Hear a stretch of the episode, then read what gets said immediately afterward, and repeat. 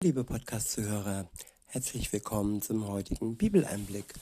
Schön, dass du wieder dabei bist. Heute habe ich ein Kapitel aus dem Lukas-Evangelium. Es ist das Kapitel 17. Ich verwende die Übersetzung Neues Leben. Der erste Abschnitt ist überschrieben mit Lehren über Vergebung und Glauben. Ab Vers 1 steht, eines Tages sagte Jesus zu seinen Jüngern, es wird immer Versuchungen geben, die zum Bösen verführen.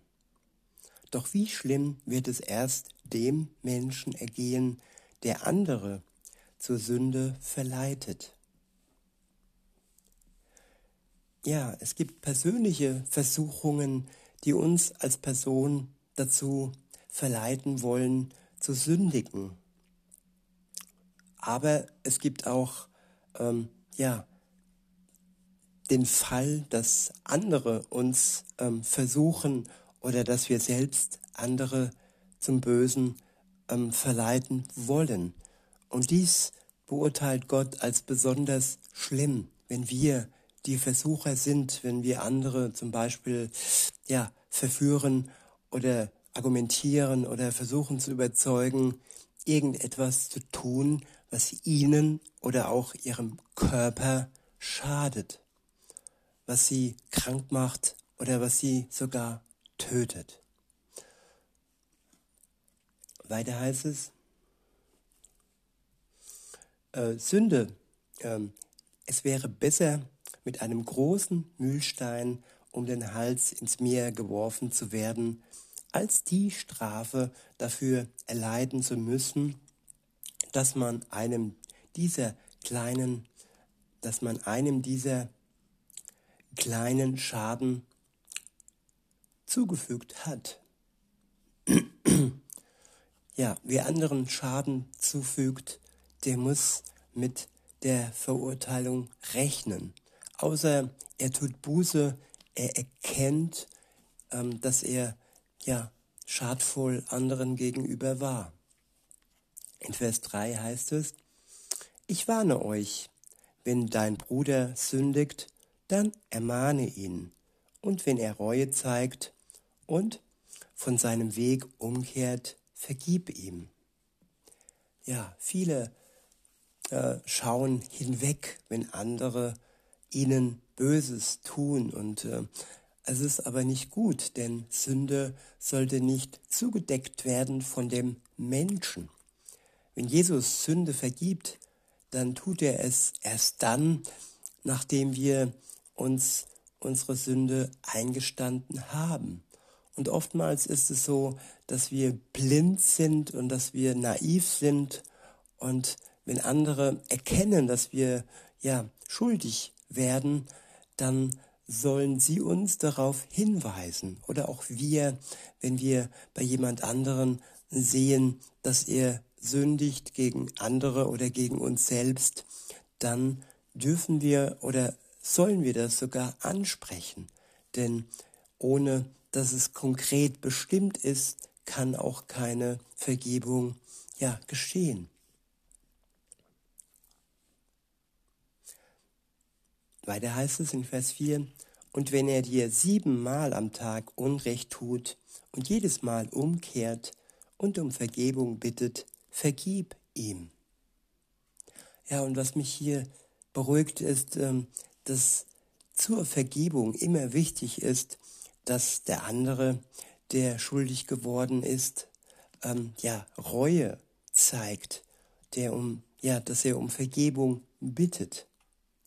Und ähm, wir müssen niemanden permanent wieder und wieder vergeben, wenn er überhaupt nicht willens ist, sich seiner Schuld, nachdem wir ihn darauf hingewiesen haben, sich äh, seine Schuld sich einzugestehen. Und so ist es auch bei Gott. Keiner kann erwarten, dass Gott einfach so vergibt, so pauschal, dass man sagt zum Beispiel, ja, Jesus ist ja für unsere Sünden gestorben und alles ist gut. Ja, er starb für unsere Sünden, aber nur für die, die Reue zeigen und die einsehen, dass sie wirklich äh, Sünder sind. In Vers 5 heißt es, eines Tages sagten die Apostel zum Herrn, stärke unseren Glauben. Wenn euer Glaube nur so klein wäre wie ein Senfkorn, antwortete der Herr, könntet ihr zu diesem Maulbeerfeigenbaum sagen, du sollst dich entwurzeln und ins Meer werfen, und er würde euch gehorchen. Ja, Glaube kommt von Gott und Glaube ist ein Geschenk von Gott. Und dieses Geschenk können wir erhalten, indem wir ihm vertrauen, indem wir zuallererst uns eingestehen, dass wir ja Sünder sind dass wir gegen seine Gebote verstoßen haben und dass Jesus Christus für uns gestorben ist, weil dies nötig ist und weil wir ohne seine Tat, sein Tod am Kreuz nicht gläubig sein könnten. Also er hat alles bereitet, damit wir im Glauben mit Jesus unterwegs sein können. In Vers 7 heißt es, wenn ein Knecht vom Pflügen oder Schafe hüten zurückkommt, setzt er sich nicht einfach hin und isst. Zuerst muss er seinem Herrn das Abendessen zubereiten und ihn bedienen bevor er sein eigenes Abendbrot verzehrt. Und der Knecht hat dafür noch nicht einmal Dank zu erwarten, denn, denn er tut, tut nur seine Pflicht. Wenn ihr mir gehorcht, sollt auch ihr sagen, wir haben keine besondere Anerkennung verdient. Wir sind Diener und haben nur unsere Pflicht getan. Ja, wir tun unseren Dienst für Gott in dieser Welt und Anerkennung bekommen wir dann im Himmel, dann wenn Jesus wiederkommt und uns zu sich holt. Jetzt können wir keine große Anerkennung erwarten, brauchen dies nicht, weil wir die Gewissheit haben, dass wir die Belohnung bekommen, wenn wir dann mit Jesus und dem Vater zusammen im Himmel wohnen werden. Der nächste Abschnitt ist überschrieben mit Zehn Leprakranke werden geheilt. Ab Vers 11 heißt es, auf seinem Weg nach Jerusalem gelangte Jesus an die Grenze zwischen Galiläa und Samaria. Als er dort in ein Dorf kam, standen in einiger Entfernung zehn Aussätzige und riefen, Jesus, Meister, hab Mitleid mit uns. Er sah sie an und sagte, Geht und zeigt euch den Priestern. Und während sie gingen, verschwand ihr Aussatz. Glauben heißt gehen. Und wer nicht vertraut, dass Jesus heilt, dass Jesus Macht und Kraft hat, der ja kann auch nicht erwarten, dass er Heilung bekommt. Jesus fordert die Kranken auf, geht und sagt den Priestern Bescheid, dass ihr geheilt seid und dass man euch ja wieder in die Gemeinschaft aufnehmen kann. Und wären die Kranken nicht gegangen, hätten sie erwartet, dass Jesus sie sofort heilt, so wie viele ja beten und dann sofort eine Gebetserhörung erwarten. Jesus möchte, dass wir Schritte gehen, dass wir ihm vertrauen, dass wir seinem Wort vertrauen. Und dann kann er wirken mit seiner Kraft in unserem Leben. In Vers 15 heißt es, einer von ihnen kam, als er es merkte, zu Jesus zurück und rief, Dank sei Gott, ich bin geheilt. Ja, es war nur einer. Die anderen haben es als selbstverständlich hingenommen, so nach dem Motto, Jesus ist ja zuständig für Heilung und wenn er mich heilt, ja, dann ist das sein Job. Und ja, Dankbarkeit war nicht ihr Ding. Aber der eine, der zurückkam und Jesus dankte, der war wirklich von Herzen berührt für die Heilung. Und ja, das sollten wir auch, dass wir in der Beziehung mit Jesus von unserem Herzen her berührt werden und ihm danken für alles, was er uns schenkt. Und dass wir auch alles, was wir bekommen, was wir erhalten, von ihm als Absender anerkennen und nicht als selbstverständlich ansehen. In Vers 16 heißt es, und er fiel vor Jesus nieder und dankte ihm. Dieser Mann war ein Samariter. Ja, der Samariter, der nicht wirklich zum Volk Gottes gehörte. Er war kein Jude und trotzdem war er dankbar Jesus gegenüber. In Vers 17 heißt es, Jesus fragte, sind nicht zehn Menschen geheilt worden? Wo sind die anderen neun? Kehrt nur dieser Fremde zurück, um Gott die Ehre zu geben? Und er sagte zu dem Mann, steh auf und geh, dein Glaube hat dich gerettet. Ja, nicht Jesus, sondern der Glaube. Und Glaube ohne Jesus kann uns nicht retten. Viele glauben an irgendwas, an die Natur, an Buddha oder Mohammed. Nein, dieser Glaube kann nicht retten. Aber der Glaube in Verbindung mit Jesus Christus, der ist es, der uns retten kann, wenn wir die Schritte gehen, die nötig sind. Der nächste Abschnitt ist überschrieben mit das Kommen des Reiches Gottes. Ab Vers 20 heißt es, eines Tages fragten die Pharisäer Jesus, wann wird das Reich Gottes kommen? Jesus erwiderte, das Reich Gottes wird nicht durch sichtbare Zeichen angekündigt. Ihr werdet nicht sagen können, hier ist es oder es ist dort drüben. Denn das Reich Gottes ist mitten unter euch. Später sprach er mit seinen Jüngern noch einmal darüber. Es kommt die Zeit, da werdet ihr euch danach sehnen, den Menschensohn auch nur einen Tag bei euch zu haben. Aber es wird euch nicht möglich sein. Man wird euch berichten, der Menschensohn sei zurückgekehrt und halte sich hier oder dort auf. Glaubt solchen Berichten nicht und sucht auch nicht nach ihm. Ja, nach Jesus können wir suchen in seinem Wort. Und Jesus kommt direkt zu uns. Er kommt mitten unter uns. Er kommt durch den Geist Gottes direkt in unser Herz. Und wer ihn so empfängt und ja, willkommen heißt, der muss nicht irgendwo hingehen und äh, nach ihm suchen, dass, wenn andere sagen, ja, er ist da oder da. Er ist bei uns, mitten unter uns und er wohnt in unserem Herzen wenn wir ihn einladen und alles, was nötig ist, tun.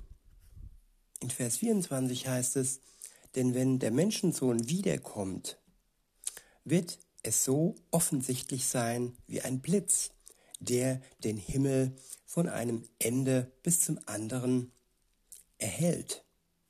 Doch zuerst muss der Menschensohn vieles erleiden und von dieser Generation abgelehnt werden. Wenn der Menschensohn wiederkommt, wird es in der Welt zugehen wie zur Zeit Noahs. In jener Zeit vor der Flut feierten die Menschen Feste und Hochzeiten bis zu dem Augenblick, als Noah in sein Schiff stieg und die Flut kam und sie alle verschlang. Ja, wenn Jesus wiederkommt, das ist der Zeitpunkt, wo die wenigsten mit ihm rechnen und vor allem nicht die, die nicht an ihn glauben, so wie damals zur Zeit Noahs, wo alle Noah ausgelacht haben, als er die Arche äh, nach dem Befehl Gottes gebaut hat. Und so wird es auch heute sein. Nur wer, nur wer wirklich ganz eng in Verbindung mit Jesus lebt, eine Beziehung zu ihm hat und bereit ist, dass er täglich wiederkommen kann, der wird ja den Eintritt in die Arche finden und er wird gerettet werden durch seinen Glauben an ihn selbst, an Jesus. In Vers 28 heißt es, und es wird in der Welt zugehen, wie zur Zeit Lots. Die Menschen gingen alltäglichen, gingen alltäglichen Dingen nach. Sie aßen und tranken, kauften und verkauften, pflanzten und bauten bis zu dem Morgen, an dem Lot Sodom verließ. Da regnete es Feuer und Schwefel vom Himmel und alle in der Stadt kamen um. Ja, all diese alle waren nicht vorbereitet. Nur Lot hat den Willen Gottes erfüllt. Er hatte eine Beziehung zu Jesus und er war bereit. Deshalb sollten auch wir bereit sein für den Tag, an dem Jesus wiederkommt. In Vers 30 heißt es, genauso wird es sein an dem Tag, an dem der Menschensohn wiederkommt. Wer sich an diesem Tag außerhalb des Hauses befindet, darf nicht mehr ins Haus gehen. Um zu packen. Ja, mit Haus könnte man auch sagen, außerhalb des Glaubens. Wer zu dem Zeitpunkt, wo Jesus wiederkommt, noch nicht in Verbindung mit ihm steht, im Haus Gottes, in dieser Welt ist, der kann nicht einfach sagen, ach, Jesus kommt wieder, jetzt mache ich ganze Sache mit ihm. Nein, dann ist die Zeit der Gnade beendet. Denn dann könnte ja jeder, ja jeder mit Saus und Braus leben oder sagen wir es so, dann hätte jeder die Chance verschenkt, heute und jetzt mit ihm zu leben, mit seiner Liebe zu leben und würde kostbare Zeit verschwenden. In Vers 32 heißt es, Denkt daran, was mit Lots Frau geschah. Wer sich an dieses Leben klammert, wird es verlieren. Und wer dieses Leben verliert, wird sein Leben retten. Und verlieren heißt in diesem Sinne nicht, äh, dass es negativ ist, wenn wir etwas verlieren. Nämlich der Verlust dieses Lebens ist der Gewinn des ewigen Lebens. Und der Verlust dieses Lebens ist die Rettung, die uns dadurch durch Jesus ja gewiss ist. In Vers 34 heißt es, in jener Nacht werden zwei Menschen in einem Bett schlafen. Der eine wird weggenommen, der andere wird zurückbleiben. Zwei Frauen werden in der Mühle zusammen mahlen, die eine wird weggenommen, die andere wird zurückbleiben. Herr, wo wird das geschehen? fragten die Jünger. Jesus erwiderte, wenn die Geier sich sammeln, weiß man, dass ein verendetes Tier in der Nähe liegt. So deuten auch diese Zeichen an, dass das Ende nah ist. Ja, die Zeichen werden eindeutig sein. Sie werden nicht verdeckt sein. Die Geier zeigen an, dass der Tod naht und dass ja, das Leben zu Ende gegangen ist. Der nächste Abschnitt ist überschrieben mit das Gleichnis von der hartnäckigen Witwe, beziehungsweise das ist schon das nächste Kapitel. Das könnt ihr gerne für euch weiterlesen. Wir sind hiermit ans Ende gelangt und ich wünsche euch noch einen schönen Tag und sage bis denne.